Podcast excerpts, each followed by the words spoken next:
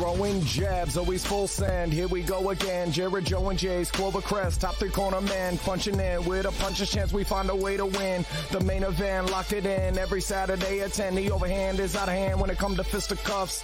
Slide a hand on the undercard. You'll never see the punch. Uppercut, got you missing weight. Feet are stepping late. Keep your guard up, feeling faint. From a feint, take a stand and eight. Then retaliate. Put up your duke, stick and move. Bob and weave. Don't lose hope against the ropes. There's always an escape. Never stay down. One more round. Bells ringing. Counter punch with your chin tucked and go down swinging. We bringing crosses with no worship, hooks with no verses, combinations with no locks. When you feel the flurry, it's curtains. From scrub scraps to fight stats, relax if you want the facts, because the best combat podcast is throwing jabs.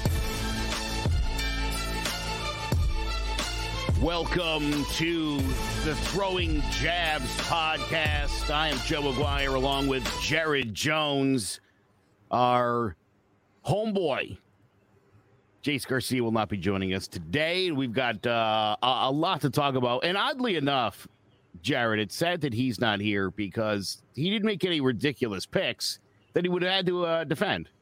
that's, that's, uh, that's the part I feel bad about.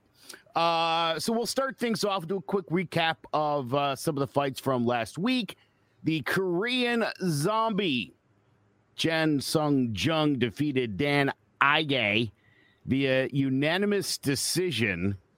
It was uh, a great effort, I thought, by the Korean Zombie, the kind of fight he needed in his return. Jared, the question is can the Korean Zombie get back into the featherweight title picture after this fight? Um, I want to say yes. He strikes me as the kind of guy with the skill set that could give anybody problems on a given night. Um, and this was a perfect example because I, I totally expected uh, Ige to dominate the clinches and the ground position. And um, Jung's skill set's a little bit different than that. So that's why I ended up picking Ige was based on grappling and ground control. And he didn't look better anywhere. So yeah, I think yeah, Yugi gets the right opportunities and uh, he can make it work. This is the type of guy that can make it work. He's just engaging with without with you know with a different kind of skill set. Because just in the fact that he literally can give any person problems on any given night. Now he is 34 years old.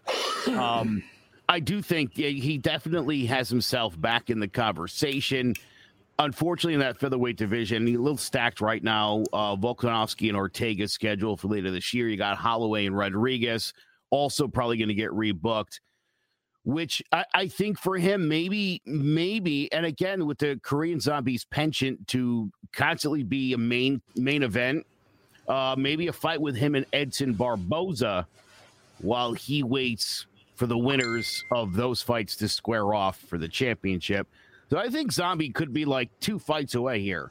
Uh, if he if he were to get Barboza and take care of business, he could legit maybe by early next year, if not the end of this year, be fighting. I think for a championship. It's not beyond the realm of possibility.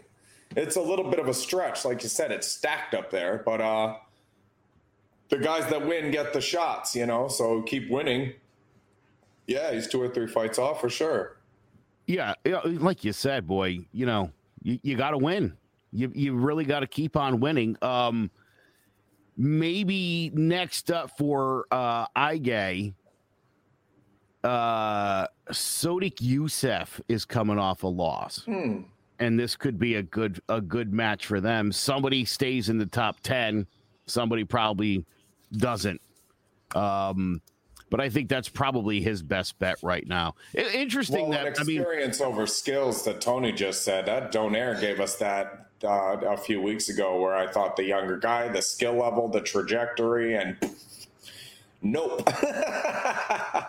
yeah, you want to take that experience, and and Jung is uh, one of the one of the better guys in the UFC when it comes to all around skill set and experience.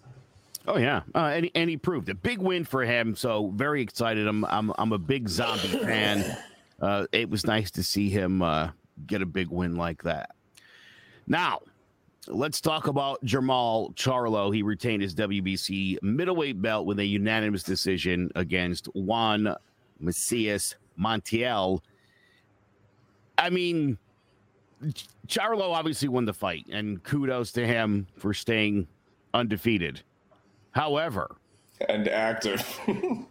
Montiel, I got to tell you, Jared, I mean, how did this guy how did this guy survive? I mean, I I I, I was so impressed by him. This guy, especially late, man, he started landing some punches and obviously way too little too late, but uh, for me, and I keep saying this when these guys get in the ring, man, Charlo's got to finish this guy. There is no excuse in the world, Jared, to put out that kind of. You got to blow these guys out the door.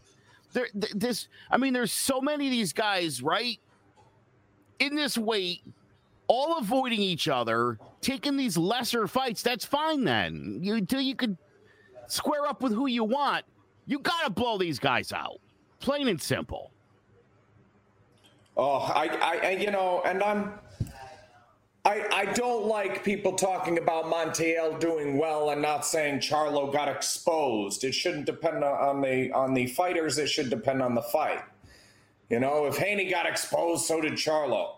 The problem I have here, and it happened last night with Myles Jury, if anybody saw the fight, but he was dominated for like 14 minutes, had a guy on his back. There was not a moment in that 14 minutes that and the and the fight lasted 14:33, but there wasn't a moment in that 14 and a half minutes where you thought Myles Jury might win. The first 7 seconds in two out of the 3 rounds the guy was on his back. Within the first 30 seconds they were on the ground. And then they walked away, and Myles Jury's like shrugging to the booing crowd. I don't know what the heck I was supposed to do. I just couldn't get him off me. He attached himself to me like a tick and then didn't go away for 15 minutes and then won the fight. Now, the issue I had walking away from it was thinking if I'm fighting somebody, we're having a fist fight, and I outclass you and dominate you 100 to nothing all the way through for 15 live minutes, 14 and a half live fighting minutes, and you walk out without a mark on your face, not exhausted, not beat up I dominate somebody for 14 minutes, they're they're probably going to the hospital. They're going to need to get checked out. I don't care who they are. If you're in the dominant position and you're paid for this, I'm not talking about a scrub scrap now. I'm talking about two guys at the highest level of the game in mixed martial arts. If you dominate somebody that thoroughly, you get them out of there. And this is a, this is an example of it in boxing. You dominate that thoroughly don't you want to? The jury was giving him times to squeak over into the mountain, rein something in, and he just didn't want to. He just didn't want to. I'm just going to lay on you and take this. And these guys, you're right. When you get to that point, if you're not going to finish, one of three things needs to happen. You're going to finish, you're going to try like hell to finish, or you're going to Devin Haney. Get clipped, try and hang on for the rest of the fight and win. That's why I didn't have a problem with what Haney did. You tried to go out there and get the stop. You went after it. You got clipped a few times, and then you hang on and win the fight. Like a 22 year old grizzled vet. That's what he looked like to me. Charlo didn't do that. He didn't put himself in danger. He didn't go after. You got to stop these guys, and his brother's going to lose his fight.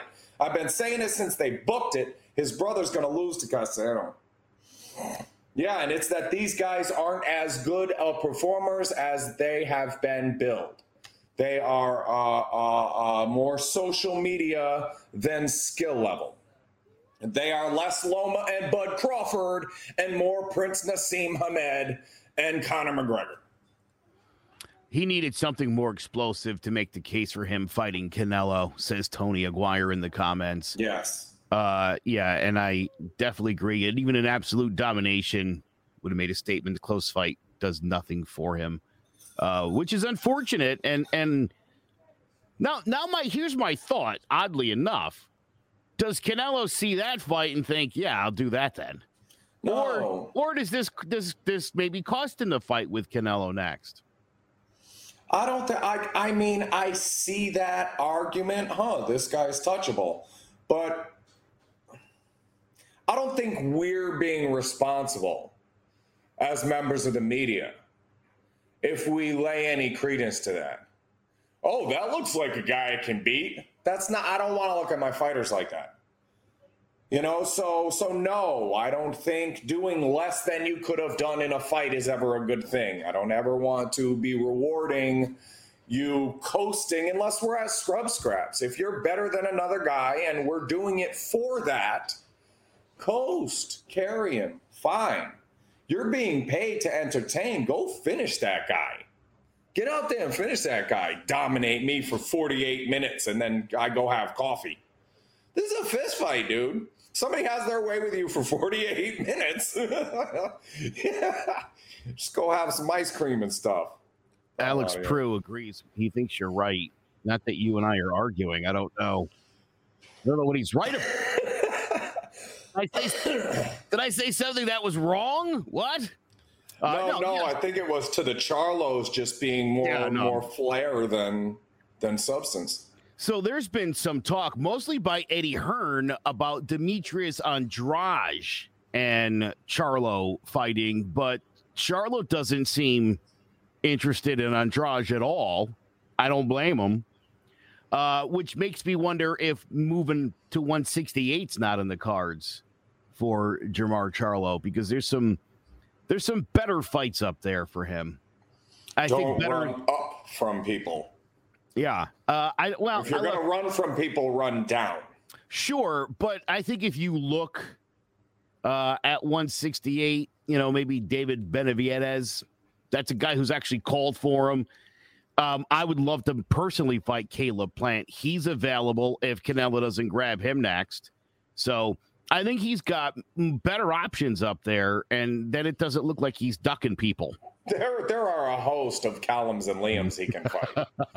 oh, um, I love the Andrade fight. I think Tony's right. It's a nice, boring decision for Andrade, but it exposes Charlo you know, for yeah. who he is. It's two guys that nobody really wants to fight. That you get them in there to fight each other, and then we figure out which one gets Canelo. That's the easiest way to do this. You guys are both arguing for over Canelo. Fight each other and see who gets the shot. That's what I want to happen. And yeah, boring. Well, nice, boring decision. And uh, unless Charlo gets stung, I could see Andrade stopping Charlo. Triple G. turning 50. I mean, if you're Triple G and you're looking at these young guys, I mean, I don't know who you like. Who would you want? At this point, I'd be all right with Charlo. yeah, yeah. Yeah, you know? that's a good fight. He needs a name. I'm a name. I think I could take this guy. I think that could work out really nice. Oh yeah. Um, well, we'll we'll see how that plays out. But yeah, uh, very disappointed. And and again, uh, Montiel, just one more time, kudos.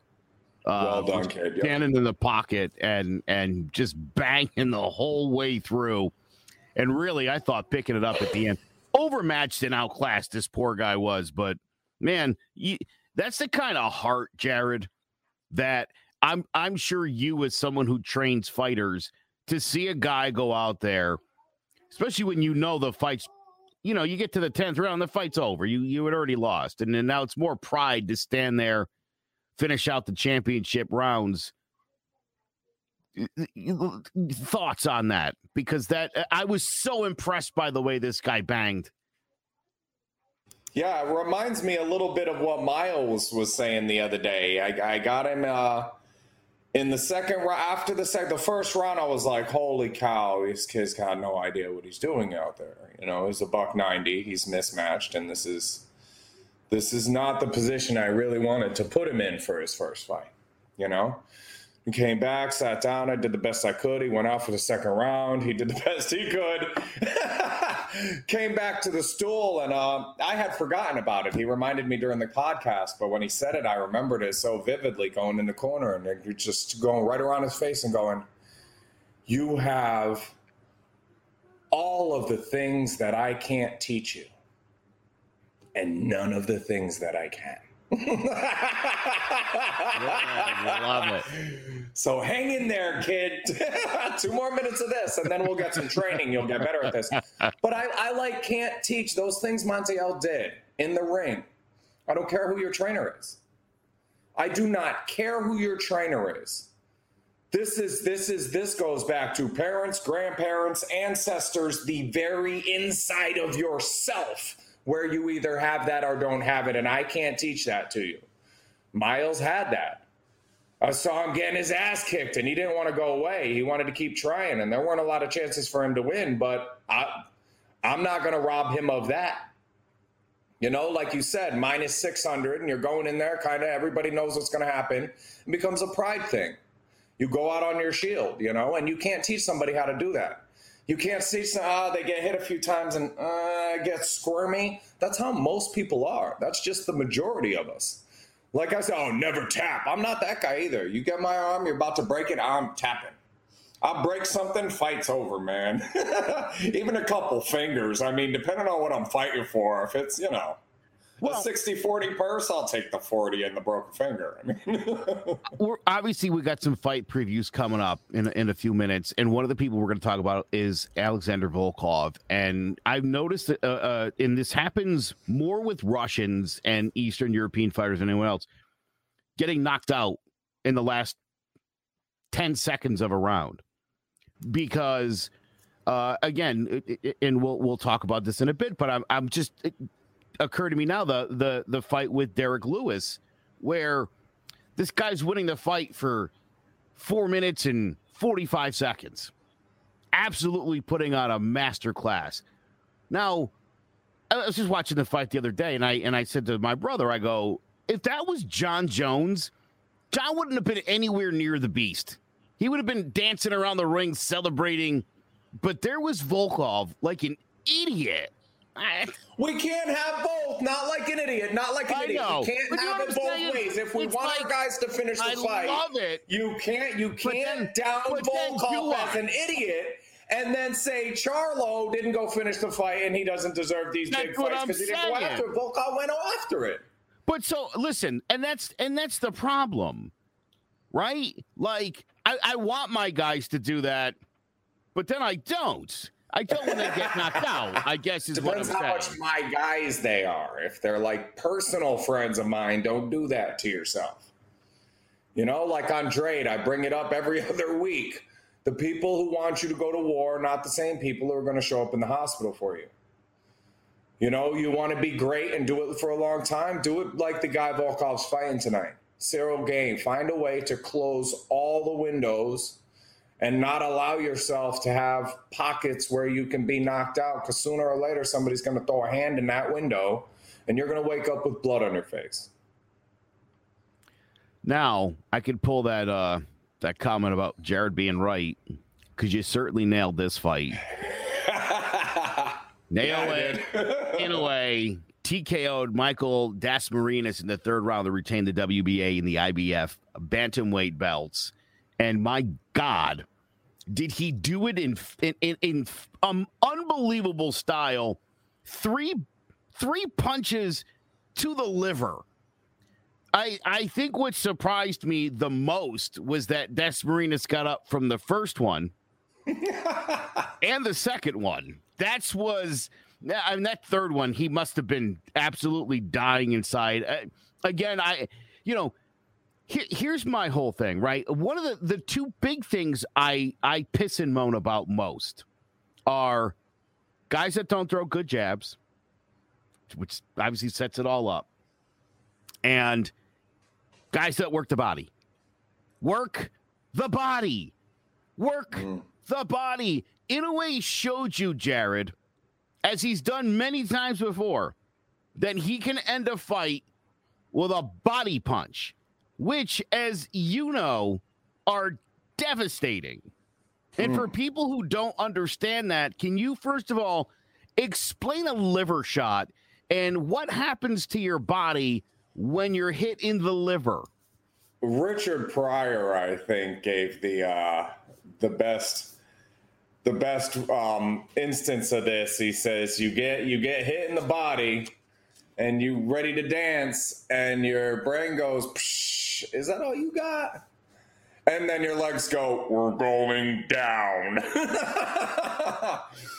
you you react to it totally different um, than you would a, a headshot. A headshot is is like It, it is. It's like your head versus the body.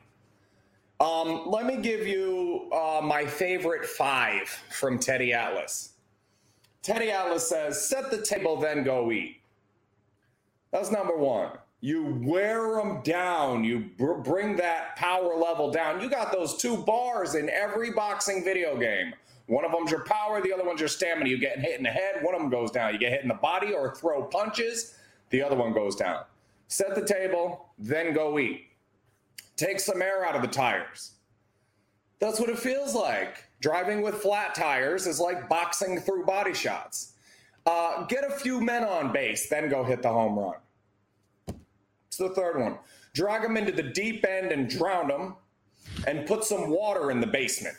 Because if anybody's ever been through a house with water in the basement issue, you understand that the foundation is rocked. You know, and the whole house will fall down if the foundation is rocked. And that's what body shots do. They rock the foundation, they sap it. I remember fighting AJ Prue, and he landed a body shot, boom. And right after he landed it, he backed up. I knew he was tired. So I was like, I have to answer that body shot. This is a close fight. And I threw a three punch combination. And I swear I felt it. There was, if there was music playing, it would have went boo, boo, boo. Because the three punches went, huh, huh. And that third one I had planned out, but my body was just like, how is your hand going to get there? And threw that last left hook to his body, and we both grunted. Just totally, and that's it. I had this three punch combination planned. I had the way to land it. I had the means to land it. I got the physical. I got the access. The punches did land. But to follow that body shot with it, man, you know, body just goes into shutdown mode. You don't have the control you lose the control of your of your faculties. Um, geez, headshots make you light and body shots make you heavy. Does that make sense? Yeah, it it does.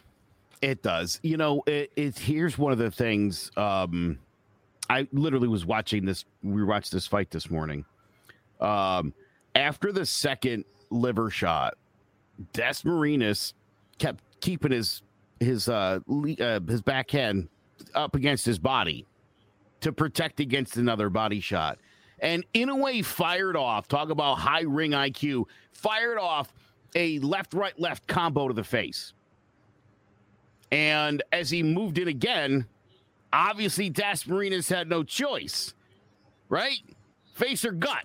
And he put his yeah. hands back up, and that was the end of the fight. You know, to to watch Inoue, and, and I mean, first of all, the hand speed is out of this world. The instincts, oh, yeah. the ring IQ, the way this guy fights. I mean, I'm I'm now of the mindset that I think he is the best pound for pound fighter in the world.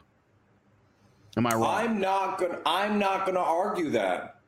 I don't have another guy I want to throw into that spot and say, or girl, that I want to throw into that spot and say they they are better than than Inoue pound for pound. No, no. What is he? What is it? What is he at? One one fifteen. Yeah. So two thirty would be two of him, right? We got a heavyweight who's two thirty. I mean, come on. I'll put two Inoues against anybody at 230. two Inoues versus Tyson Fury. I'm ready. Book it. Book it. It's just a Triller. They're ready. They're ready over at Triller. Oh, I'm um, sure. I just want to ask you was uh, head or gut a last Boy Scout reference? Why, yes, it was. My man. I wasn't, you know, it's funny. I threw it out there and I, I I couldn't even recall as I was saying it until it came out of my mouth. And then I was so proud of myself for saying it. And I thought, no one's going to know what I just said. Thank you, sir. I should have known better. You're welcome. All right. We um we do have a couple fights that we have to preview. We are going to start in the UFC. Two big heavyweights featured at UFC Fight Night. Gane versus Volkov. Down. Ciryl Gane's 31 years old. He's 6'5 with an 81 inch reach and a record of 8 0 with three submissions and three knockouts. From La Roche sur Yon in France, Gane got into martial arts in his early 20s, making his professional kickboxing debut in 2016, winning the AFMT heavyweight title with a second round knockout of Jeremy Jean. He defended his title six times, winning four by knockout before switching to MMA in 2018, winning his debut fight with a first round choke of Bobby Sullivan for the Canadian promotion TKO's vacant heavyweight title. He defended it twice with a second round knockout of Adam Dijkstra and a first round TKO of Roger Sousa. In August of 2019, he made his UFC debut with a first round triangle choke of Rafael Pessoa, and two months later submitted Don'Tale Mayes with a heel hook. He closed out 2019 with a dominant unanimous decision over Tanner Boser. However, he did not fight again for a year as three scheduled fights all fell through due to his opponents and himself being injured in training. He returned in December of 2020, taking on UFC legend Junior Dos Santos. And despite the disparity in experience, he put on a great performance, forcing Dos Santos against the cage, dropping him with an elbow, and stopping him with ground and pound. Two months later, he took on number three contender Jairzinho Rozenstruik, controlling the distance with his jab and leg kicks and dominating all of the grappling exchanges to win a lopsided unanimous decision. A fantastic natural athlete, Gane is a proficient technical striker who excels at controlling distance and pace and has also come a long way in adapting to the grappling side of the sport, as evidenced by his three submissions in his eight victories. Alexander Volkov is 32 years old. He's six foot seven with an 80 inch reach and a record of 33 and 8 with 22 knockouts and three submissions. From Moscow, Russia, he made his professional debut in 2009 with an 80 second knockout of Nikolai Pleshakov. After going 14 and 3 with 13 stoppages, he had his first major test when he defeated former UFC champion Ricco Rodriguez by decision. In 2012, he won the Bellator Heavyweight Championship with a decision over Richard Hale, but in his next fight, lost that belt via first round knockout to Vitaly Minakov. He bounced back with a five fight winning streak, including knockouts of Mark Collada and Mighty Mo, but then dropped two straight decisions to Tony Johnson and Cheick Kongo. He made his UFC debut in 2016, defeating Tim Johnson by decision, and over the next year, followed that up with a decision over Roy Nelson and brutal knockouts over contender Stefan Struve and former UFC champion Fabricio Werdum. On October 6, 2018, he took on powerhouse Derrick Lewis, putting on a master class and hurting Lewis multiple times when leading on all three judges' scorecards, he was knocked out with a thunderous right cross with only 11 seconds remaining in the fight. After beating Greg Hardy, Volkov dropped a lopsided decision to Curtis Blaydes, getting out wrestled and taken down a record 14 times throughout, exposing a major hole in his game. He did come back just four months later and in the second landed a vicious kick to the midsection of Walt Harris, dropping him instantly and finishing him off with a barrage of punches. On February 6, 2021, he took on veteran Alistair Overeem, dominating the first round and then blasting out Overeem with a devastating left hook in the second. Perhaps the most polished technical striker in the division, Volkov is patient and measured in his approach, controlling the distance and rarely loading up, preferring to overwhelm his opponents with volume, landing 5.3 strikes per minute while absorbing only two. Will this be another easy victory and the meteoric rise of Ciryl Gane as he takes one step closer to challenging his former sparring partner Francis Ngannou for gold? Or will the height, power, and experience of Volkov prove to be too much as Drago continues to demonstrate that he still belongs at the top of the heavyweight division? Tune in tonight to UFC Gane versus Volkov, and let's find out. Oh boy, what do you think about this fight here? I Oh, this is I'll- all day. I'll tell you, you know, I'm I I struggle with this one. Um and the pick that I wrote down, I don't think is going to be the pick that I am going with. So, Oh. I'll I'll allow you the floor first, sir. All right. My first question is Who is the best fighter Alexander Volkov beat while they were good? Now, I'm going to read a list of names, and you stop me when I get to the upper echelon elite fighter that he fought, okay? Uh, Alex, Alistair Overeem at 40. Walt Harris. Curtis Blaydes, who he lost to. Greg Hardy. Derrick Lewis, who he lost to. 58 year old Fabricio Werdum, Stefan Struve, Roy Nelson, Tim Johnson, Cheick Kongo, who he lost to. These are all like mediocre. You can have Derrick Lewis, but you lost. You can have Blaydes, but you lost. And you can have Overeem and Werdum, but they're fossils. Has he beat anybody? We're talking about the last fight before a title shot. For what? For what? You lost to the two guys in the top five and the two guys you beat with recognizable names, how old is really how old is Overeem and Werdum? Werdum's 43. Uh, and Overeem is 41. So you yep. beat the two best names on your list were in their 40s when you beat them. And now you're fighting a guy who, like I said, slams windows closed. He's bigger, he's stronger, he's faster. Minus 145 is not enough. This should be twice that. Easy. Ciryl Gane. All day. All day. This is not going to be this is not going to be as close as people think it will. This will expose Volkov for being a a uh, he's better than everybody who's mediocre. I just, you know, I, um, I I literally wrote down my pick as Ciryl Gane. That was who I picked. The more I think about it, the more I want to pick Volkov. And and to, like I, I said earlier, to be fair, I mean, the fight with Lewis, I mean, he won the first four minutes and 45 seconds of that fight in dominant fashion, like Stipe did to Ngannou. He was doing to Derrick Lewis up until that right hand uh, put him to the floor, and then it was lights out time.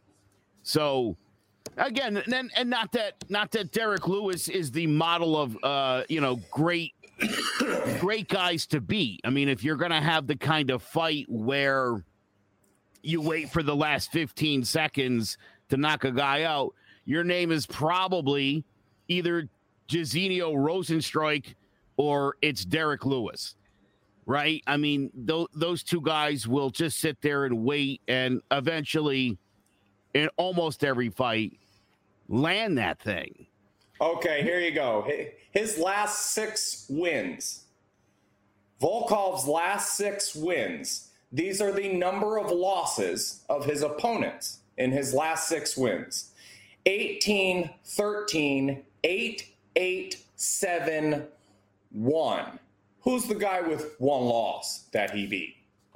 18 13, 887, and Greg Hardy. Gane hasn't lost eight fights yet, dude.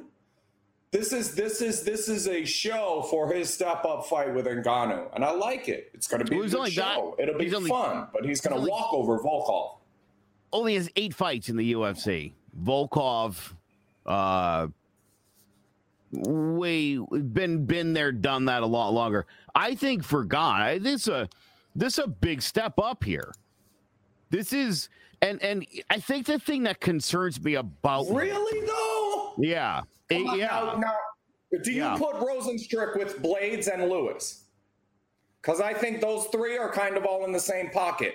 Do you put Werdum and um um Werdum and uh, who was the forty-one year old?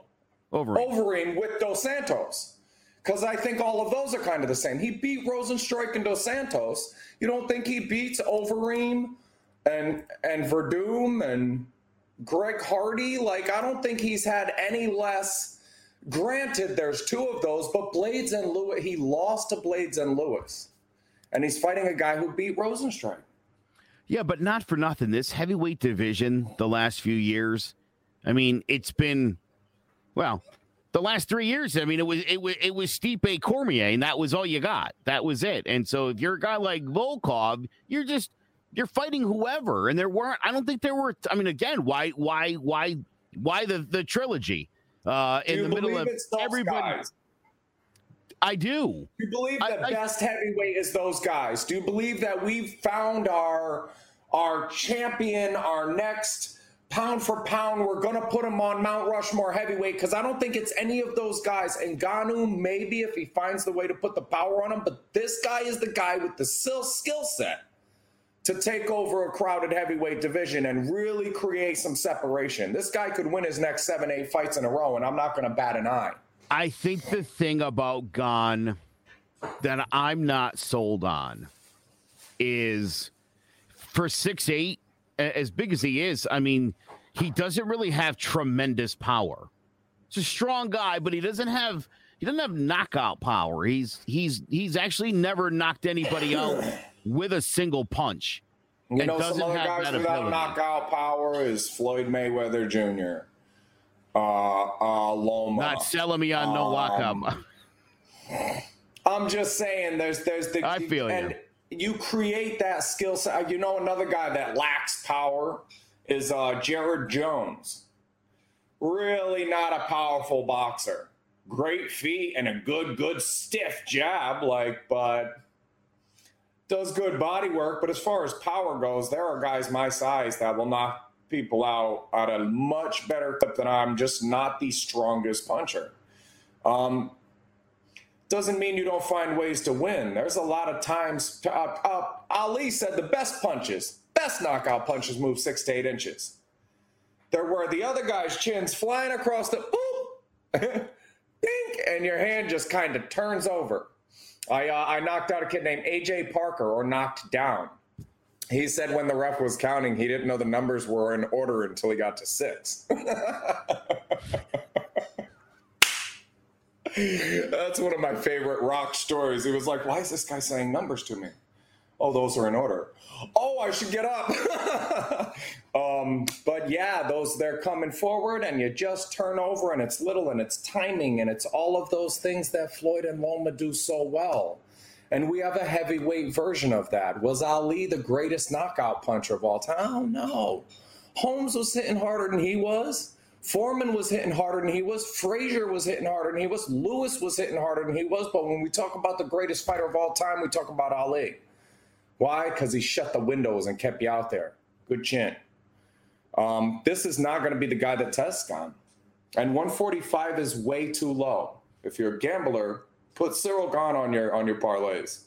Ciryl Gane's first fight in Muay Thai was literally for a championship. His first fight in MMA also was for a championship. Um, from Tony, he can be great with more experience. And I agree. Look, I think he's fantastic. But uh, here's what I'm saying. I think the hype Don't train. It, I think the hype train is going a little too fast. I think it. I think it's. I think it's going too fast. Look, Volkov is. Volkov is a guy who. This is going to be the best test he's gotten in his entire life, and Which you one? can. The, the Volkov fight here for Gane. This is the. This is the. Okay. Sure, I see what you just did there. I see what you did there.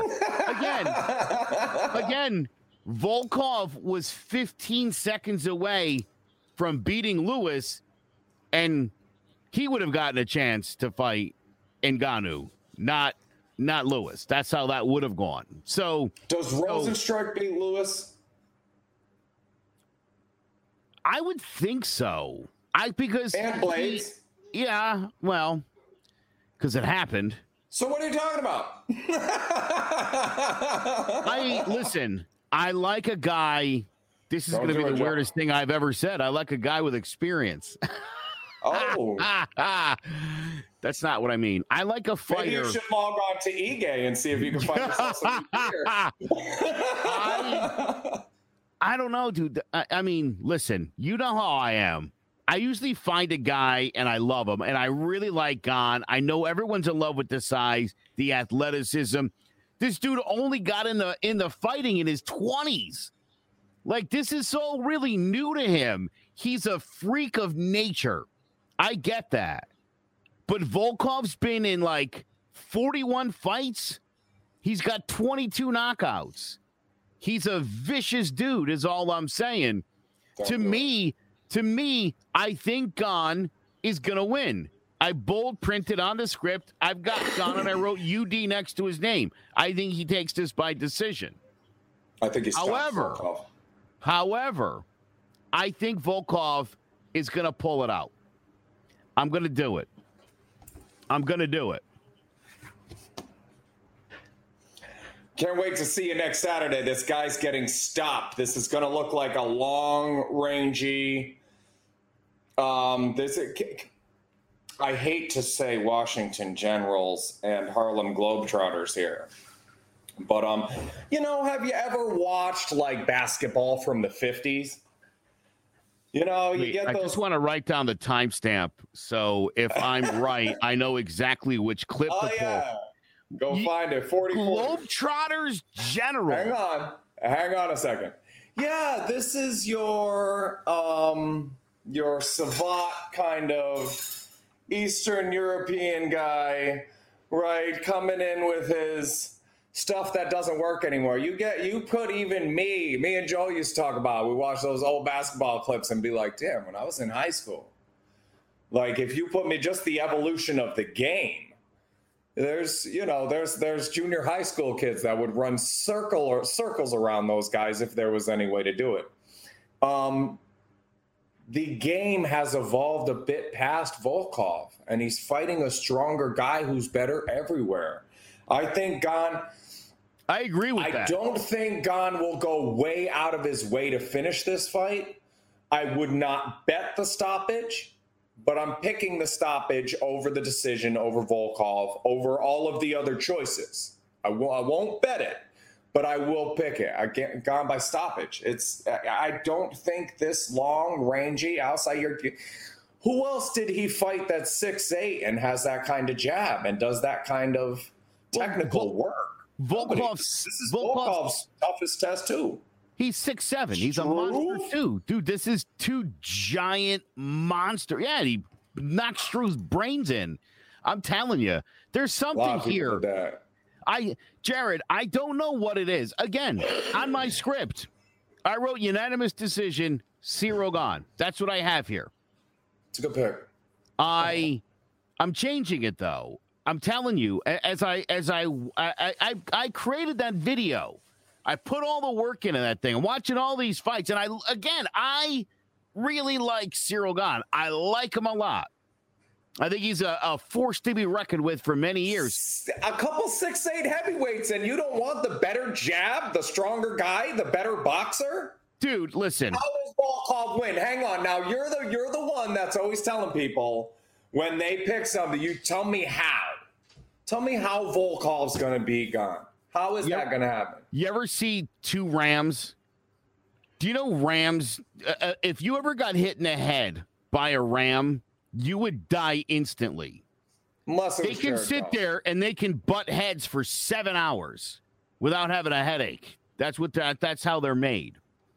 Volkov is a big dude. He's always been a big dude, and he's been doing it for a really long time. I don't know that Gane's ever seen anybody this size. There's the I mean, everybody he's ever fought, he's sort of towered over. That's and th- that's all I'm. I, I, Jared, I I like Ciryl Gane. I picked Ciryl Gane, and for some reason, as I as I was thinking about the fight before the show started, that that fight was in my head. Because um, again, I really like Ciryl Gane. I just feel like I'm like I got I, I'm gonna watch this stupid pay per view and and right or no, it's a fight night, not even a pay per view. I'm gonna watch this this the the, the fight tonight. I'm I'm gonna be pulling for Gane because I really like him. I do think he's rushed a little bit, and I I have this weird, I have this weird feeling inside that something bad is gonna happen, and Volkov's gonna catch him and put him out. That's what I think. That's that. I, I have that nagging, nagging feeling, and he's got the power to do it. Is my okay, point. so my mine was 40 40. Yours was 44 44. Just in case in case we have to go back. Not gonna happen, Joe. I don't think we've been further off than this. We've picked opposite before, but this is as far off as we've been because I think I'm- he's going to dominate. I'm I see I don't I don't see a domination. I feel like another thing Gane does is Gane is good at avoiding uh the opponent a little bit. He moves so much. And I mean and again I don't I don't mean to say like he's ducking, but I mean most of these heavyweights okay? Most of these heavyweights Alex, I did say that before. Uh, uh, Volkov actually wasn't a big dude uh, when he was in his teens before he volunteered in a Russian growth experiment. What I mean to Is say is, real? no, he's joking because I said I Volkov. gonna- I said Volkov's always been a big guy. Was Oh. what I said. And what I meant what I meant to say is his entire career, he's I mean, from his first fights, dude. I'm, I'm I got all his old fights. I'm watching all the fights. He towers over everybody. It looks like a joke, some of those fights. So that that was the point that I was trying to make before. You and I don't disagree here. I think Gane's gonna win this fight, and I think he's probably gonna win it by decision. But there's just this nagging feeling I'm getting that Volkov's going to slip him. And I think you're not giving Volkov enough credit for for being a good fighter and for the knockout power he has. That's all I'm saying. I like Gane. I think Gane's going to win. We don't we're not really disagreeing on that. Jared, my cat ran off. Uh, he's 17. It's been 5 days. I have a nagging feeling inside that he's passed on. Okay. Do you know why they leave the property? Yeah. It. Uh, I watched a lot of lion documentaries. I think I was telling you all the lion documentaries. I mean, when they they leave the pride when they when they die, they because you know dignity. But he said his They'll, goodbyes. no, no, no. They'll bring predators. They'll like they're they're aware that they're going to turn into food and don't want to bring danger to the rest of the pack. If your cat's dying and left the property, they did it to protect you guys. No, yeah, I it's and that's a beautiful thing, and I love that. And but again, I, you know, my wife's like, maybe he'll come back, and I'm like, nah, come on, I know, right? I know he's not coming back. I just have the more I've been thinking about this fight. I, I, I mean, again, and and and and if it happens and he gets knocked out, say he gets slipped in the second round and lights out for Gane, after the fight, everyone's going to say they rushed this guy. They rushed this guy. He just needs a little more time. I don't think it would ruin this guy in any way, shape, or form. I the just same have way. a weird. I can't explain it, Jared. I, again, on the script, Ciryl Gane, unanimous decision. That's what it says here. And I've just The had this way- nagging feeling. I can't get rid of it. The same way two wrestlers end up together, sometimes you end up with the better striker wins. When two wrestlers, you match them up together, something weird happens, and the better they end up on their feet the whole time. The better striker wins. It's you know. So when you get two tall guys, take the better jab. That's how I feel. Most of the time, you get two guys that are both six ten, and neither one of them ever fought anybody. That's all.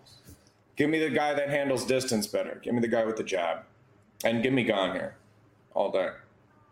It makes it makes all the sense in the world. I got you. I'm with you. Just I can't. I don't know. I can't get rid of that feeling. Ugh. I like experience. I, I just do, and it, it makes me nervous. I like. Uh, you know what? You're you're listen. You're probably right. I've probably got nothing to worry about. I'm sure my cat will be home later today. After Inoue and Trey Young, you know, you'd think you'd start when I say, here's what's going to happen.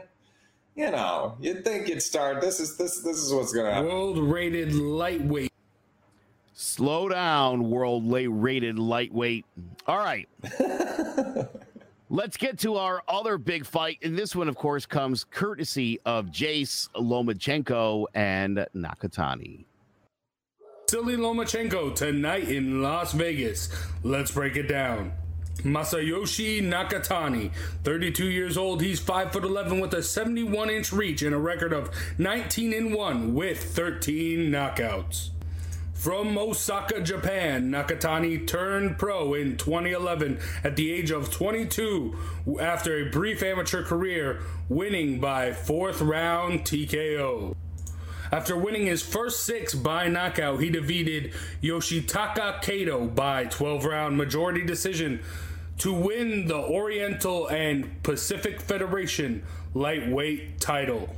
He defended that belt 11 times and in 2017 stopped former WBC super featherweight champion Ryan Sermona in the fourth round. On July 19th, 2019, he fought outside of Japan for the first time, coming to the United States to take on number one contender Teofimo Lopez in an IBF title eliminator. After 12 one sided rounds, a completely outclassed Nakatani lost a unanimous decision. He bounced back a year later, returning to the States to take on Felix Verdejo for the vacant WBO Intercontinental Lightweight title, engaging in a wild back and forth brawl, which saw both men drop each other twice before Nakatani closed the show with a powerful right cross in the ninth round. A tall, rangy boxer puncher, Nakatani fights behind a long snapping jab and possesses both a thunderous right cross and an iron jaw, being able to fight through a massive amount of damage and take his opponents out. Vasily Lomachenko, 33 years old. He's 5 foot 7 with a 65 and a half inch reach and a record of 14 and 2 with 10 knockouts. From Belgorod, Ukraine, Lomachenko took up boxing at the age of five, learning under the tutelage of his father, Anatoly. As a part of his training, he was enrolled in gymnastics and Ukrainian folk dancing to perfect his balance and footwork. In 2004, he embarked on the most illustrious amateur career in boxing history, amassing a record of 396 and 1, winning a myriad of world amateur titles, culminating in the gold medal at the 2008 and 2012 Olympics. He turned pro in 2013 with a fourth round knockout of Jose Ramirez. And in his second fight, he attempted to break the record for the shortest run to the world title by challenging veteran Orlando Salido for the WBO featherweight belt. However, Salido came in at the welterweight limit and continuously fouled Lomachenko, who was unable to mount a serious offense until the end, losing by split decision. Due to Salido missing weight, the WBO belt was still vacant, and on June 21st, 2014, Lomachenko dominated Gary Russell Jr. over 12 rounds to become the champion in his third fight. He defended the belt three times and in 2016 broke the record for the shortest run to a second world title when he knocked out WBO super featherweight champion Rocky Martinez with a brutal left and right hook combo. He defended the title four times against such renowned fighters as Nicholas Walters and Guillermo Rigondeaux, making all four opponents quit on their stools in between rounds. On May 12, 2018, he won his third world title when he moved up to lightweight to challenge WBA champion Jorge Linares. Despite getting dropped in the sixth round, Lomachenko steadily gained momentum, breaking down Linares and stopping him with a vicious liver shot. Seven months later, he picked up the WBO belt with a dominant win over Jose Pedraza and followed that up with a brutal one punch knockout of Anthony Crolla. Five months later, he picked up the vacant WBC belt with a dominant win over fellow 2012 Olympian Luke Campbell. After a 14 month layoff, he took on newly crowned IBF champion Teofimo Lopez and, in a surprising upset, lost the first half of the fight as well as the final round, losing a wide unanimous decision. One of the finest tacticians in the sport, Lomachenko possesses blinding hand speed, exceptional timing and defense, and perhaps the finest footwork and ring IQ in boxing, in addition to having all of his professional fights except his debut being for world titles. Will Masayoshi Nakatani be able to take advantage of his size and reach, or will Vasily Lomachenko's speed and footwork prove to be too much? Tune in tonight and let's find out.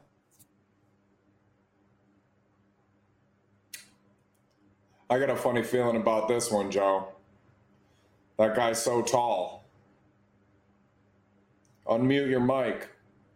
You you don't listen. Let me ask you this: You don't think that you don't you don't think that that Lomachenko has anything to worry about fighting a guy that much bigger than him? He's great, one of my faves, one of your faves. I understand that, but this is a big this is a big fight for him. There's a lot on the line here because he's talking about taking on uh, Tank Davis and Teofimo Lopez. He better he better go out there and and and destroy this guy.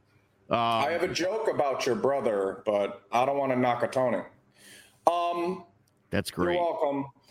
Loma, all day. They have a common opponent. It might be but yeah, these guys were tearing it up. Bunch of comedians in the comments section. If you're not following along, but uh, this is this is um, this is probably not going to be close. It's do uh, again. Don't bet on this fight. Minus fourteen hundred for Loma. You don't want to take that bet. Not because he'll lose, but because it's it's just not worth it.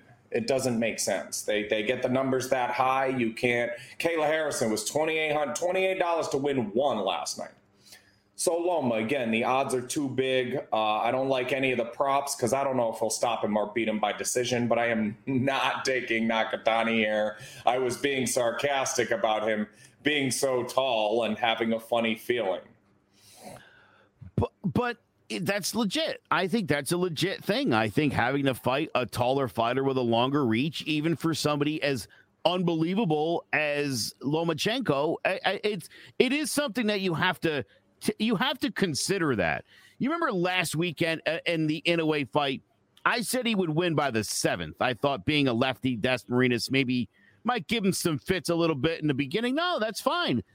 You you completely no no you completely dismissed it out of hand and you were like ah blow him out in three. You were right, but I think that th- those are legit concerns. I think Nakatani's size is is something. Obviously, look, Lomachenko is a great fighter, and I'm sure, uh, you know, look, he's. It's not like he hasn't fought taller guys before, and I'm sure he's got a game plan for how he's going to take care of business. But to dismiss the one thing this guy has which is size and reach, is I, I think underselling him. This guy's uh, this guy's not a bad fighter, you know.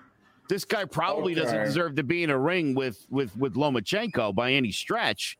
But no, no, this is this is this guy.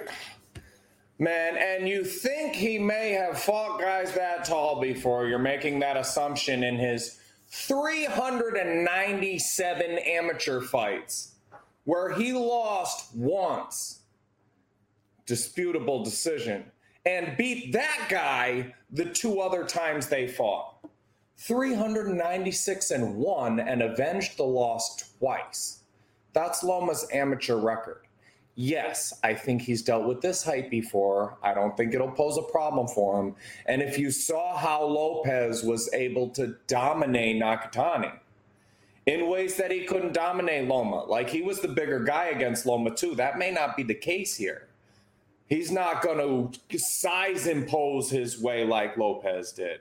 I think Loma finds a way to accumulate punches and stop this guy. I don't think you're going to see the one punch knocks him out before he hits the ground knockout. But I think an accumulation of punches and body work with that tall frame, and he gets Nakatani out there. This one might be the seventh. Okay. Yeah, I'm I'm about with you there. I have him. Uh, I have him knocking him out in the sixth round, as a matter of fact. Huh. Yeah. How about you and me? Same page. I'm just saying. Look, Nakatani's 19 and one, 13, 13 knockouts. I'm just saying. You know, he's he's not some pushover fighter. Although, I think that may end up being the case before the night's out. I'm just saying. I just feel bad. I like this. This Nakatani. I, wa- I and watching him, I thought, oh, eh, this guy's not. This guy's not a pushover. I guess is my point. This isn't. um This is There are uh, better wins on his record than I thought.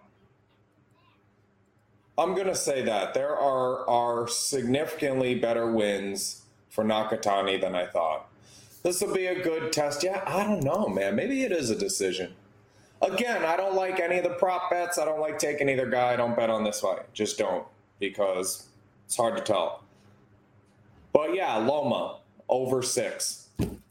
yeah. What's the over under? over six. Take Loma in the over. There you go. Over ten and a half. I, yeah, I don't like it. Just just don't bet that fight. Loma will win, but hard to tell by how much. Most of the rounds, nine to three is the best Nakatani can hope for. Nine to three and goes out on his shield. Yeah, I like that. I like that a lot. I do think he gets put out though. All right, we've got one more fight till we get to our special guest on the flurry. Tony's tail of the tape. This Saturday night, we have an exciting matchup in the 140 pound weight division as Gervonta Tank Davis challenges Mario Barrios for the WBA regular super lightweight world title. Let's break it down. Mario Barrios, 26 years old. He's 5 foot 10 with a 71 inch reach and a record of 26 0 with 17 knockouts. From San Antonio, Texas, Barrios took to boxing at 6 years old following his sister into the sport. He started his amateur career at 14 years old, and after going 7 and 2, turned pro at 18 in November of 2013 with a first round knockout. He began to rise through the rankings, and after racking up his first 21 wins with 13 knockouts, he stopped Jose Roman in the eighth round to win the WBA Intercontinental World title.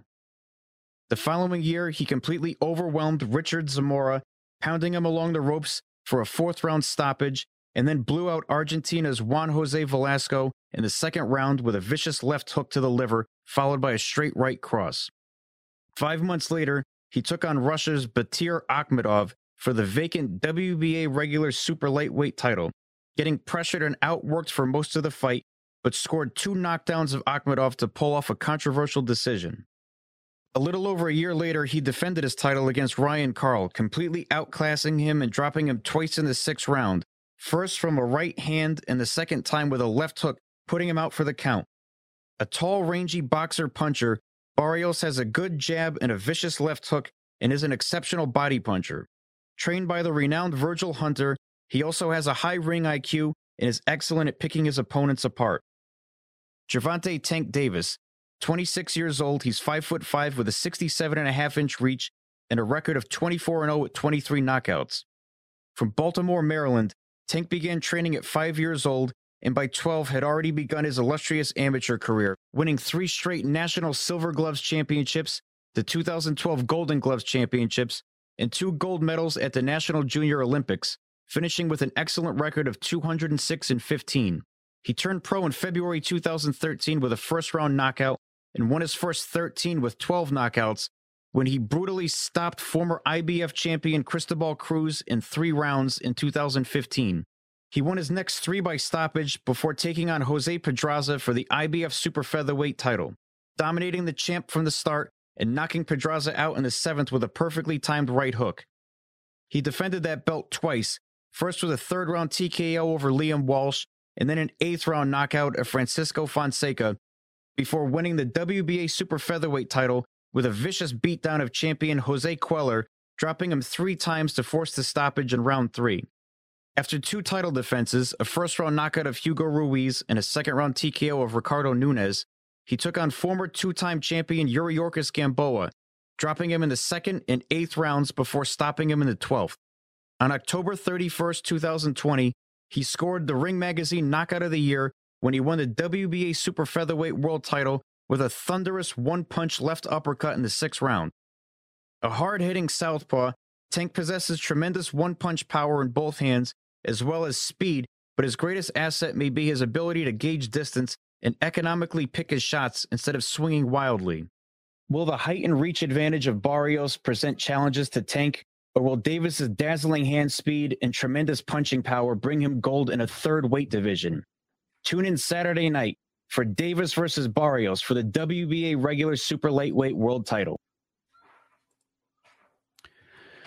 All right. Uh, boy, first and foremost, I want to say uh, I like that Tank is is doing this the move up, fighting a guy like Barrios who's in his prime. Um, I've been dogging these guys, Jared. I've been dogging these guys because they don't want to fight anybody. I gotta hand it to Tank. This is a this is a bold move. He's giving up five inches uh, uh, to a guy in his prime who, even though it's not a real one, is a belt has a is a belt holder. This is this is a tough, tough, tough test for Tank. Um, a taller guy moving up two weight classes to fight him, um, and has deteriorated as a boxer. Now, I've been down on Tank Davis for a while, and in watching some more videos, I'll tell you why. He was a better amateur boxer than he is as a professional. He took the hats off, he trusts his power. Um, he loses rounds. He's he's outboxed by most good boxers, and this is a great boxer. I'm going to give you this fight back in the day. Um, do you remember uh, still fighting uh, Chocolatito Gonzalez? He fought a guy I can't I can never pronounce the guy's name right. Uh, Wangik or or something. Um, but it was a bigger guy that came down and he came up and he was like a 35 to 1 favorite. And um, for some reason, those five losses on the other guys were all they were looking at. They weren't looking at this weight jump. Um, I think Tank Davis must knock out Barrios to win this fight. I don't think he can win this fight by decision because he's fighting a bigger, longer, better boxer. That being said, he's also moving up two weight classes. How will his power transfer to a top 10 guy two weight classes ahead of him? All of that say, said, take Barrios for the upset and bet it. Ooh. wow. Yeah, I love it, Jared. I love it. I am going to take Gervonta Davis in this fight. um, I thought a lot about it, honestly. Uh, um, I mean, look, I, like I said, I mean, the total access. I gotta say, one of these guys is in the city. Their trainer, like Tank's trainers, sparred with each other. It was this funny thing. Had an argument in the corner, and then sparred with each other. You know, Barrios' uh, uh, condition, strength and conditioning coach showed up, and he was like, "Hey, no disrespect, but I hate seeing you here." And he was like, "I don't need to be your friend. I just need you to win." Little, there was no high or handshake. That's what those two dudes said to each other. I hate seeing you here. Well, win. I don't care if I'm your friend or not. We're gonna go win a fight two totally different training styles, totally different training camps. Rocky tried to make a big deal of that when one of them was the high tech and the shots and the juicing and the and everything was measured, and the other guys moving rocks and cutting down trees and stuff. But that's what we've got here. And at some point, that size and that focus makes a difference. And Tank's going to lose one of these. Tank is going to be beat because he's not as good a boxer as some of these other guys because he's moving up weight classes. This is all of the all of the makings of a perfect storm here. Just got arrested, indicted, 14 counts, hit and run. Now you're fighting a champion two weight classes above. And yes, you have to respect that he's going after it. I agree with that part. But I think he loses this as such this is a Chad Dawson moving down to fight Ward or Chocolatito moving up or uh, Trinidad when he came up and just wasn't a lot of guys have done this and failed. Um, um, this is uh, MMA. We just did one in MMA. Uh, Adesanya. Adesanya moves up, better fighter, unworldly style bender, bigger guy. Bigger guy gets beat by a good tough, bigger guy. That's what happens to Tank tonight. Now, Why do you? nah, this is this is tough, Jared. This is this Why is tough. Go ahead. This is tough. I mean, again, you know, Barrios has has more uh, experience, more fights, hasn't quite faced up to the same level of competition, but I don't know, man.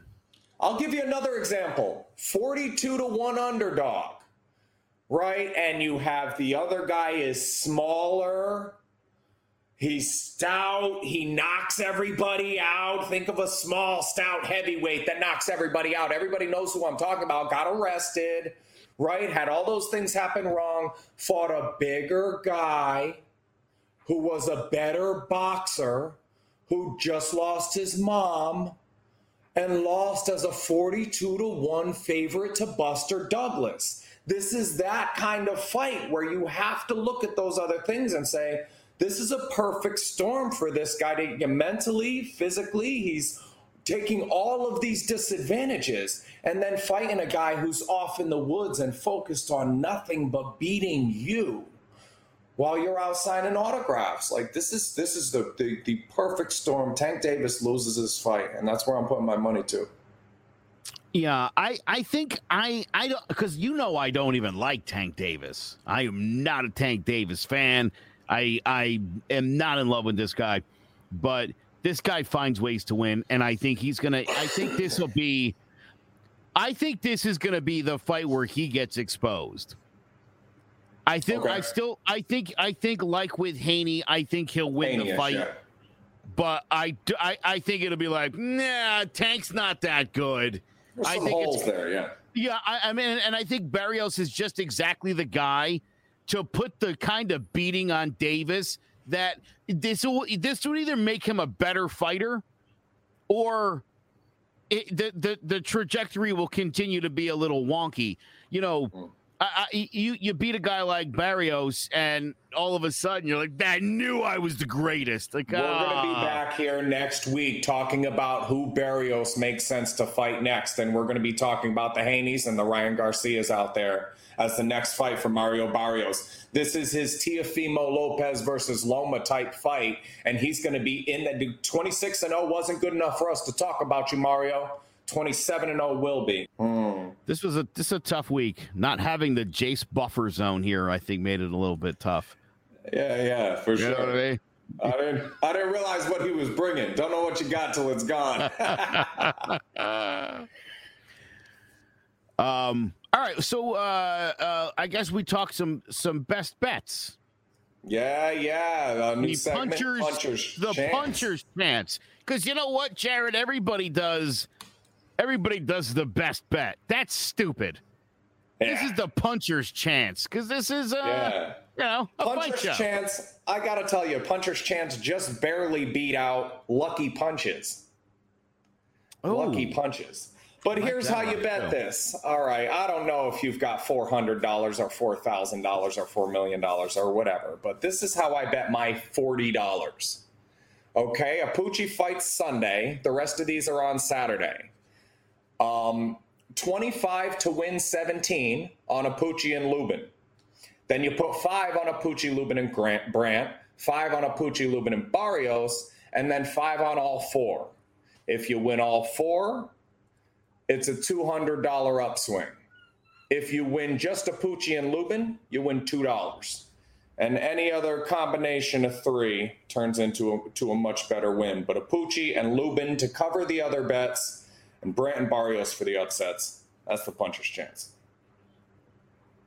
I love it. I'll throw you my my one. I got one pick. My my my puncher's chance is Alexander Volkov. As, as I said, Wow. 41 fights, 22 by knockouts. Gane has eight fights in MMA, seven as a kickboxer. Just I don't know. I don't know how we got back here, but if I pick one MMA fight, one bettable MMA fight, it's to take on at minus Ah. 145. I like the one. I like plus 125 on Volkov. I just do. don't hate me.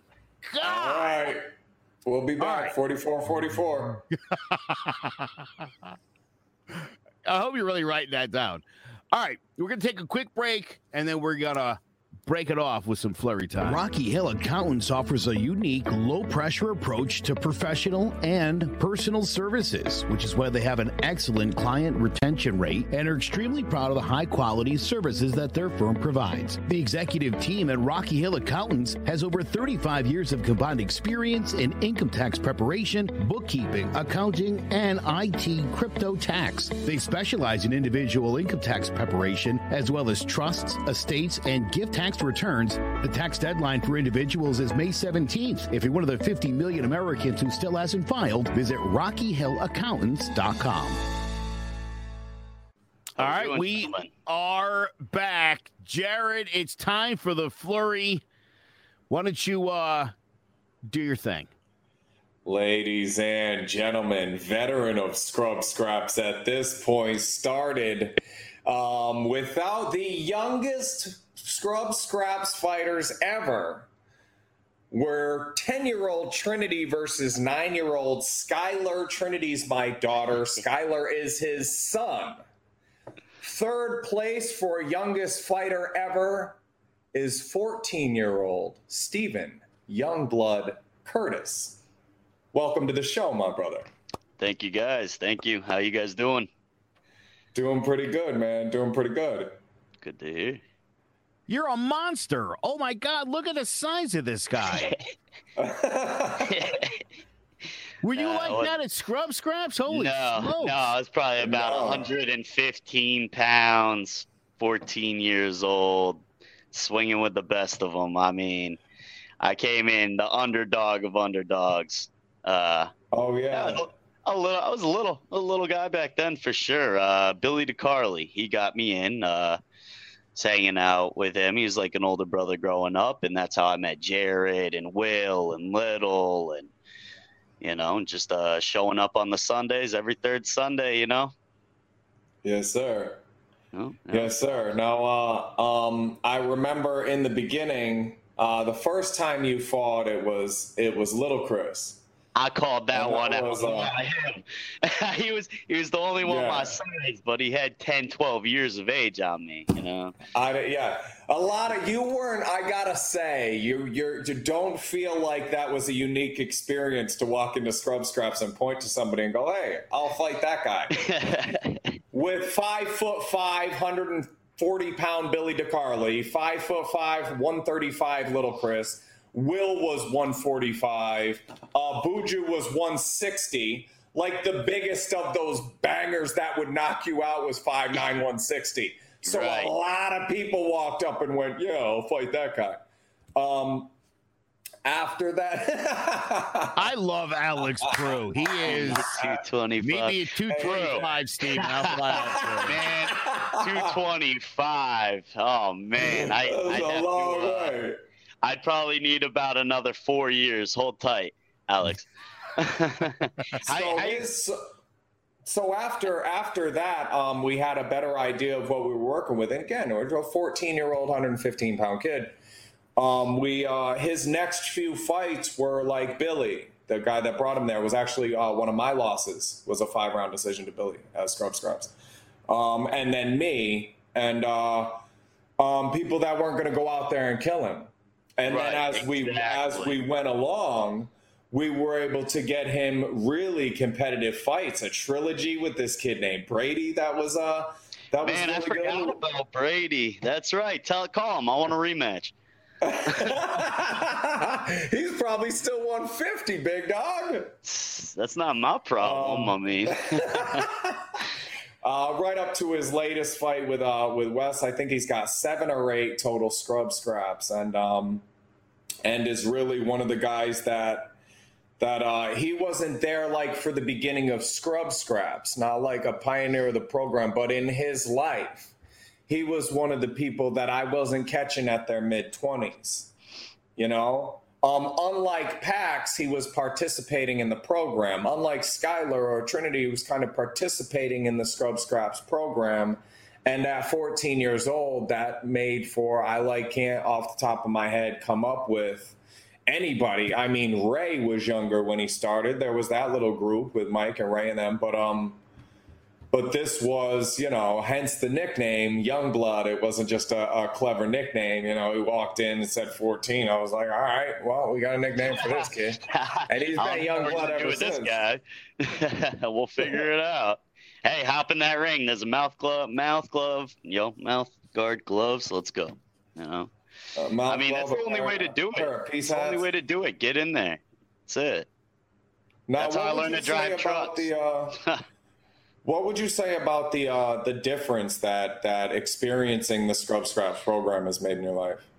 Oh if man, it... confidence, hundred percent confidence. Um, you know, being younger and being able to grow up hanging out with an older group, get to uh, learn. You learn a lot, especially in the ring. I mean, just it being knowing knowing that I can come into something a lot younger. I knew everybody was 10 to 12 years older than I was.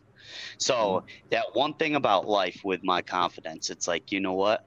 That built me up where I know that I was able to get in there with a lot better fighters than me. I came in, I knew nothing about boxing. Nothing. You know, I grew up a little bit with a karate background, but when I came into boxing, it was 100% brand new, didn't know much about it. But I'd say throughout the years, you know, yeah, I can I was I, I lost. I lost all my fights. You know, it's it's fine. It is what it is. But I knew in life, if I was able to walk in there with the best of the best, in my opinion, looking at all you guys, mm-hmm. you know, it's like I was at this age being able to throw with these guys. Like, yeah, I'm sure everybody took it a little easy. I was young, you know, but uh, point being, I was able to hold my own at a much higher level. Oh, absolutely. Well, and those are long fights. You didn't. There, how, I, I mean, Will Will is a banger. And yeah. Will's been stopped oh, three oh, yeah. or four times. Like you have never been stopped. I realized that coming up to this podcast that you're 0 and 8, 0 and 7. seven. Never been stopped. 0 and 7 and never yep. been stopped. Finished every fight. And the three with Brady and the last one with West, like you had some really close fights that could have went either way. Um, but but that's the victories in the ring and the, and the defeats don't always translate to victories and defeats in life. And I know that that 14 year old kid, I can see tools that you use now in your life that I mm-hmm. feel like came from those experiences because that kid I met in the beginning, he didn't have them.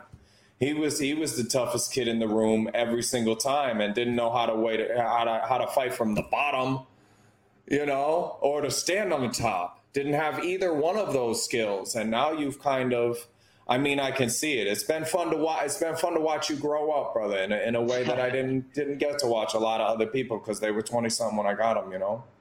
Absolutely, man. It's been a pleasure for sure. I mean, uh, I know we're in future gonna get back in the ring and you know it'll be uh, hopefully a better outcome. But this time around i'm picking and choosing my fights. I, i'm gonna i'm not just gonna say okay yeah i'll take that fight. Now we're gonna strategize a little more all right? Do, do, do, a little bit of bit of, bit of management.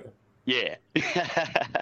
But that was the thing me growing up it was um i wasn't a tough kid or anything but like i knew i could just get in there with anybody you know whatever i'll do it let's go you know, I was hungry. survive it. Yeah. Yeah. Yeah. yeah. So, but. Steven, you said you you had a karate background, not not necessarily into fighting. Uh, you go to you come out for a scrub scrap and absolutely fall in love with it. What was the charm? I know Jared's uh, an amazing person, but what what was it exactly where you were like, oh yeah, this the brotherhood. Mm. You know, it didn't matter if we were competing against each other. It was just the simple fact of how close everybody was. You know, we had this group when I started in with you guys. I think there was maybe like 15 to 20, somewhere mm around there. But it was like, it was definitely, it was definitely the friendship, the brotherhood. This is way before any of us even had kids of our own. We were still the kids so just being able to uh, go through life and, you know, you got all these guys. We still get together, not like we did back then, unfortunately, but, you know, now we're older and what that was, I'm 31 now. So 17 years ago was the first time I stepped in that Mm. ring. Yo, and we're here we are 17 years later still talking and you know uh it's good to be able to still have that brotherhood. That's man, you just made me emotional talking about it because I feel like that was that was kind of um like I felt like if I had had something like that to walk into when I was 14, you know, like that's the part that I would have seen and been like, I want to be a part of this. You know, I need to be a part of something like this. You know, the camaraderie that we were able to build. Um, with just everybody that that came and participated. It's just like a family, you know. It's beautiful. Yeah. Yeah, you know, it's it's funny uh, you know, when you learn in life, you know, you'll learn that a lot of be- people will, you know, talk up until it's time to actually step in that ring. You know, it makes a Mm. huge difference. A lot of people, and that's just that's talking outside the box. And I'm just saying in life, you know, a lot of people say I'm going to do this, this, and this, but never duck under, never put their leg over and Follow under, through. You know, right? Absolutely. Yeah. You know, I mean, just with my own personal life, you know, I've I've always set these goals for my own career, my own standards, my own life, and I've been able to meet them.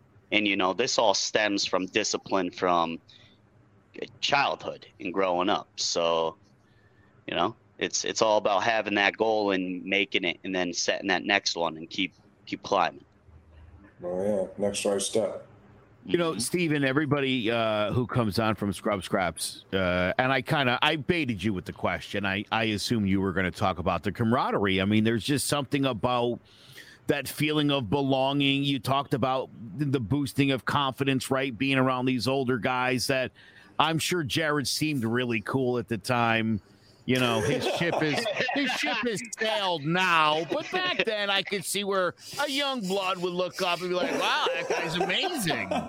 Um, but yeah, um, what what do you think it is about dudes punching each other in the face that develops such amazing camaraderie? Um, simple. I mean, whether I win or lose, when we walk out of that ring, we're still friends. We're not, you know, nobody's running their mouth, oh, I beat you or I beat you. And eh, I don't think anything's ever even said outside of that ring, ever. It's not because we don't go in there. I mean, yes, we go in there to win. That's you know that's what we're there to do. But when it when it leaves the ring, it's brotherhood. We're not we're not bragging. We're not saying this. We're not saying that. Because you got to remember, inside of that ring and outside of that ring is two totally different things.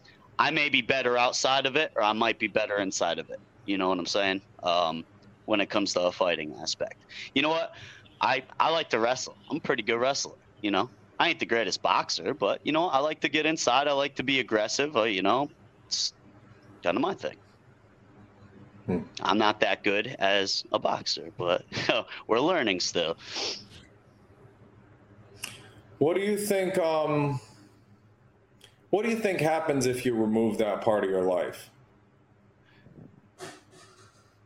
Say that again. Just listening to you talk about. I mean, I just came. Up, it's kind of a follow up question. Um, what do you think happens? Who is Youngblood? If there's no, if they're without Youngblood, who is Stephen Curtis? If you remove, if you can somehow remove Scrub Scraps from your life, where are you? What do you become? What's the difference? Less able to, I'd say definitely less able to fight some of the battles I've fought in life.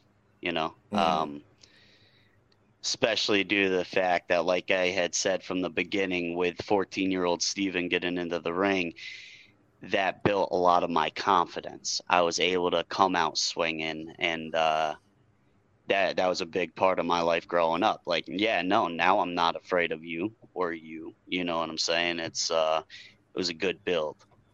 Mm. Um, where would I be now? Probably not as confident, for sure. You know, but that's one thing about life that I learned. You need to have your confidence to reach your next goals. You know, if you uh, if you don't really shoot for it, then it's not going to happen. Mm. You can't you can't knock anybody out if you're not swinging. It's funny. I watch fights all the time where I'm thinking where a guy's getting dominated, and I'm thinking, throw something that mm-hmm. might make a difference. That's one you know, thing that's going on these with things that aren't going to change the tide, but mm-hmm. they're kind of keeping them in it, but not going to change anything. If you're going to go down, put some ammunition out there that might make make a difference. You know, start to put your pea shooter away and throw a grenade because what you're doing isn't working. and that so, that kind of learn on the fly and like I'm sure I wouldn't be able to, you know, do the do the uh, navigating that I'm capable of without the boxing background. Absolutely. You know, and that's one thing with Skyler. I mean, he just made his first year of All Stars baseball, so we're we're very proud nice. of him for that. Yes, you know he, uh, he, you know he's finally hit. He's 13. He hit. He got a little taller. He's getting a little bigger. But one thing I'm trying to drill into his head is we swing, swing, swing for the fences, make good contact. You know, he, yeah. he likes to. He, you know, he's small, and I think he's still little afraid of the ball once in a while, which hey, that's cool. I get it. You got 60 mile an hour fastball coming to your head, you know. But uh, one thing I'm trying to drill in him is financial intelligence. For one, we we have a lot of financial talks because that's very important. Um, mm. and swinging, you know, all around. And this is baseball. This is inside baseball, outside of baseball. We got to go for everything we want, no matter what. Well, and I think that's that's where sport in general, people say it helps develop character. Um, you because it's it's really a lot of the things I talk about from scrub scraps you could get anywhere. That um, um, opening of trauma doesn't really happen when with baseball. You know, it doesn't. And then when it does, because you're scared of the ball, you're just kind of left out there with a bat which right. I, I could get into the psychology of that, but another time. It's actually safer sure. in that instance. Boxing is actually a safer activity um, for the psychology of the of the athlete. But, I learned um, a lot. I think I think you're right. If you don't, I mean, you, you can't walk every time. Some people are yeah. going to throw strikes, and you're going to have to swing the bat. You know. Right. And when you're able to get in there, when you're able to look at that group of dudes and go, oh, "That one's almost my size. I'll fight him." At 14 years old, you know, and then you're and then you're you know 20 and and have to figure out in a slow pitch softball league whether you want to swing the bat or not. You know what I'm saying? You're you're in college college baseball and figuring out whether to you're on the on the diving board at summer camp and you're trying to figure out whether to take the plunge and everybody's kind of staring at you and you can do those things based on the fact that when it was a fight you walked in there and we rang the bell. Yeah. And when we rang the last bell, you were still standing there. Oh wow! Stopped in the first fight. So seven decisions though. Little, yeah, yeah. Little Which Chris, is yeah. fair. Little Chris is a monster, dude. That's my draw, yeah, by the way. That's that one was, of my two draws. That was a right. That was a right that I'll never forget. My head went like this, like uh, when I got hit. It was my first initial, and I just remember, like, I was dazed, and my gloves went like this. Like, know, yeah, that video, that, that video, the best part of that video for me wasn't the punch. I actually didn't like the punch. I talked to little Chris about it afterward because you kind of were taking an extra step and turning back to face him when he threw it, you know? But the, the funniest part of that video was the people behind you because they were so close to the ropes that when you got hit and went like this, all of their heads it looked like everybody in that row got it. but um but I, I know that we've got something special here. You know, last week I said I feel like we built a bridge from the uh, sick and broken and dysfunctional people that we were to the strong and confident and happy and successful people that we are today. And Scrub Scraps is that bridge you know and as soon as the rest of the world uh, removes the do not enter sign off of our bridge we'll start walking people across it again and they'll go from broken to functional. Because that's what we're really doing there at the end of the day. You know yeah and the like I, one of my favorite aspects of it is you know like i said we we keep it in the ring. Like you know when we walk outside that ring we're all talking you know back to you know what we do as a whole as friends you know Like there's no Steven, you lost this. Steven, you lost this. Steven, you know, I never heard that from anybody. You know, Oh yeah. Even, it's it's embarrassing. It's embarrassing not. You know. Yeah. Yeah. Yeah, but but at the same time, it's like, okay, you know what? Somebody starts saying that you get in there with Jared, you get in there with Billy DeCarly, you I get in there with yeah. Were you there when um, Phil Feltenberger, a kid named Ian Sharon, was uh, was on the sideline, and Phil Feltenberger's fighting Scott. Actually, my wife's brother is fighting Phil Feltenberger, and Phil's kind of putting a whooping on him, and um, and Ian's going. You drank too much Jaeger last night. I told you, dude. He says, "Watch out for the left." Well, oh, I tried to warn you. He's laughing at him and like just Oh, going man. up from the sideline. During the fight, Phil takes a little jab step, and when Scott backs up, he reaches over onto the desks, grabs the wrist wraps, throws them at Ian with the glove on, and says, "Wrap your wrists up." When when he's done, you can show him what you're talking about. yeah, yeah, yeah.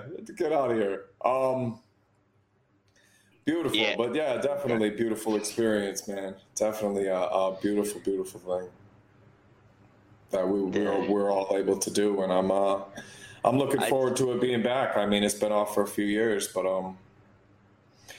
I'd say uh, funniest, well, not funniest, one of the craziest fights was uh, Will Brand and was it Dub Dub? Oh yeah, yeah. Who might be on next week, by the way. Wait, do what? Spoiler alert: Dub Dub might be next week's guest. But yeah, yeah, Will fought uh, Mike Patriz and James Walcott and so the biggest guys. Yeah, but Dub Dub was one of them. It was. Uh, We yeah, actually just uh, reviewed that fight with Will. Will was on here a week or two ago.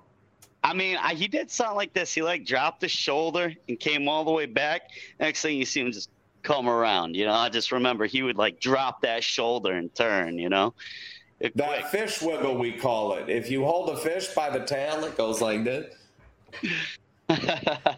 That's Will does that in basketball and in boxing. He's got this little little fish wiggle he does. It's cool though. He makes it work. He makes it work. So yeah, that was uh that was Yeah. a great fight. But hey, one thing with one thing with boxing, we no box is the same. We all move differently. We all have our own game, our own strategy. You know, uh, it's it's like I mean, for me, I'm a truck driver. That's what I do. I, I love trucking. We all do the same thing, but very different ways. Mm. Yeah, well, and the, your, your own aspects of your character and your personality and your um, conditioning come out when you do those things. It's just a lot easier to see when you put somebody in a boxing ring. Oh, absolutely, absolutely. I really appreciate you. Wait, hold on. Jace Oh, no. isn't here. Somebody has to ask the question. if you could talk to somebody about Scrub Scraps to get them to go to it, what would be your pitch? Oh man, what can, what can I say on air? Hang on. no, seriously, my pitch would be, you know what? It's not for everybody, but it is for most. You know, a, a lot of uh, a lot of the younger generation. I mean, you know, we we got a lot of testosterone, so you you want to re, you want to release some of that, and you think you're as tough as you are, step in that ring. You know, uh, you know and like like i said it all stays in the ring we don't take this outside of there you know and that's that's the best part about it my pitch would be pretty much something along those lines like you know uh, come try it out you know and join the brotherhood really because that's what it's really about at the end of the day. It ain't about you know winning or losing you know until you're in the ring. But outside of that what what a great time we have. How many picnics have we had? Wiffle ball um, fishing buddies uh, swimming going here doing this. I can name just thousands of memories with different individuals of this same group that i still converse with to this day Mm. Well done. Good answer. Hey, I appreciate Steven- you, Youngblood, man. Stephen. Youngblood Curtis, thank you for being with us, man. We really do appreciate it. Jace Garcia, we hope you feel better or not. I, I, you know, I guess that would be preferable. I kid. Uh, for yeah, I know. I'm just. We missed you, Jace. We missed Of you, course. Jace. We'll see you Of next course week, my brother. Uh, make sure you check us out. Uh, the Facebook page, throwing jabs. Uh, our our uh, one of the tail of tape videos, nine thousand uh, views last week. So we uh we have arrived on the scene at this point as far as uh, combat sports shows are concerned. Throwing jabs is part of the CMG Sports Network. For more, visit clovercrestmedia.com for over 40 different podcasts, including a dozen uh, like this one that are sports themed. For Jared Jones, I'm Joe McGuire. We will catch you next Saturday at 10 o'clock right here on Throwing Jabs. Throwing jabs, always full send. Here we go again. Jared Joe and Jace Clover Crest, top three corner man, punching in with a puncher's chance. We find a way to win. The main event locked it in every Saturday at 10. The overhand is out of hand when it comes to fisticuffs. Slide a hand on the undercard, you'll never see the punch. Uppercut got you missing weight, feet are stepping late. Keep your guard up, feeling faint from a feint. Take a stand and eight, then retaliate. Put up your duke, stick and move, bob and weave. Don't lose hope against the ropes. There's always an escape. Never stay down. One more round, bells ringing, counter punch with your chin tucked and go down swinging. We bringing crosses with no worship, hooks with no verses, combinations with no locks. When you feel the flurry, it's curtains from scrub scraps to fight stats. Relax if you want the facts, cause the best combat podcast is throwing jabs.